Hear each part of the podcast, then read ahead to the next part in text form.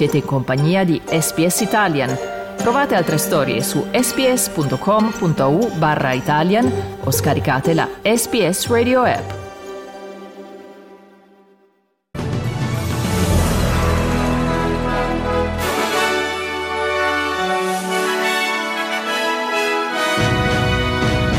Il primo ministro Anthony Albanese si prepara ad annunciare dettagli relativi all'acquisizione di sottomarini a propulsione nucleare. Tragedia negli Stati Uniti, una barca con a bordo degli immigrati irregolari si ribalta causando la morte di 8 persone. E per lo sport, Coppa del Mondo di spada, Gabriele Cimini vince a Budapest, terzo Valerio Cuomo. Buon pomeriggio, benvenuti all'edizione flash del notiziario di SBS Italian, presentata in studio per voi da Federico Solchi.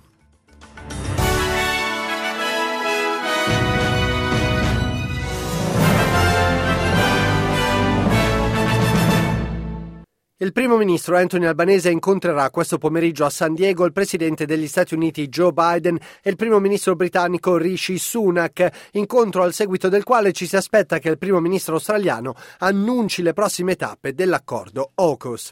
Il piano australiano per l'acquisto di sottomarini a propulsione nucleare dovrebbe creare circa 20.000 posti di lavoro nei prossimi 3 decenni. Nell'ambito dell'accordo iniziale annunciato nel 2021, gli Stati Uniti e la Gran Bretagna hanno concordato di fornire all'Australia la tecnologia e le capacità per la costruzione di sottomarini a propulsione nucleare. Il generale maggiore in pensione delle forze di difesa australiane, Mick Ryan, ha dichiarato a Sky News che l'annuncio sarà importante. Well, it's a huge deal for the Navy. It ups the level of sophistication of the Royal Australian Navy orders of magnitude beyond where it is right now, to be frank. You know, this announcement by the Prime Minister in San Diego Monday time, US time, will probably be one of the most consequential military announcements by an Australian Prime Minister in our history. La ministra dell'Ambiente Tania Plibersek ha dichiarato che è importante che gli australiani siano informati prima di scaricare applicazioni di social media come TikTok. La ministra degli Interni Claire O'Neill esaminerà il modo in cui l'applicazione di condivisione video di proprietà cinese potrebbe porre problemi di privacy, condivisione di informazioni, oltre che possibili problemi politici. Più di 20 agenzie governative australiane hanno bandito l'applicazione per i social media a causa dei rischi per la sicurezza, dopo che gli Stati Uniti hanno annunciato una decisione simile qualche tempo fa. La ministra Plibersek afferma che le indagini in corso su TikTok sono significative. Well, I think it's important that people know what they're letting themselves in for when they download apps onto their phone. And, with most of these apps, if it's for free and it seems too good to be true, it probably is too good to be true. You don't get anything for nothing these days.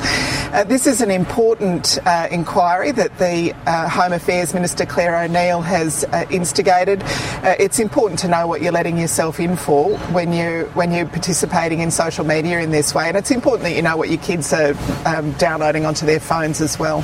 E negli Stati Uniti almeno 8 persone sono morte dopo che un'imbarcazione si è rovesciata vicino ad una spiaggia di San Diego in un'apparente operazione di contrabbando di migranti. Le squadre stanno cercando altre 7 vittime. James Gartland è il capo dei bagnini del Dipartimento dei Vigili del Fuoco di San Diego ed ha affermato che la zona è nota per essere pericolosa per i bagnanti. That area is a very hazardous area even in the daytime. It has a series of sandbars and inshore rip currents, so you could think that you could land in some sand or get to waist-high, knee-high water and think that you're safe and be able to exit the water, but there's long inshore holes. So if you step into those holes, those rip currents will pull you along the shore and then back out to sea. Rimaniamo negli Stati Uniti. Secondo un economista, i fondi di previdenza australiani potrebbero essere colpiti dal crollo della Silicon Valley Bank. La banca è stata dichiarata insolvente venerdì scorso, bruciando miliardi di dollari di aziende e investitori. Alla fine dell'anno scorso la banca, con sede a Santa Clara in California, era al 16° posto tra i maggiori istituti di credito statunitensi, con circa 209 miliardi di dollari di attività. La ragione esatta del crollo non è chiara, ma è probabile che gli aumenti dei tassi di interesse della Banca Centrale degli Stati Uniti, che hanno messo a dura prova le finanze nel settore delle start-up, siano stati un fattore significativo. La banca ha perso 1,8 miliardi di dollari sui titoli di Stato del Tesoro, il cui valore è crollato in seguito all'aumento dei tassi di interesse. Il professor Paul Kaufman, preside della Facoltà di Economia e Commercio dell'Università di Melbourne, afferma che nessuna banca australiana è così concentrata come la Silicon Valley Bank, che si occupa principalmente di tecnologia. Secondo il professore, il settore tecnologico è il principale interessato dal crollo, ma questo creerà ramificazioni per le finanze individuali. There is definitely a spillover effect into the economy, the global economy at large, in the sense that we're all invested in the tech sector, and banks like the Silicon Valley Bank are just a conduit of that. So that exposes us. Our superannuation funds would get a hit if the tech firms are doing poorly, which they are at present. So that's the high-level impact on customers around the world. Passiamo adesso allo sport. La squadra italiana sale sul podio del Grand Prix di Budapest col trionfo di Gabriele Cimini e il terzo posto di Valerio Cuomo in una gara maschile tutta tinta d'azzurro. La spada maschile era l'unica specialità che in questa stagione non aveva ancora regalato alla scherma italiana un podio a livello individuale in Coppa del Mondo, e in Ungheria arriva dunque la risposta degli atleti del commissario tecnico Dario Chiadò.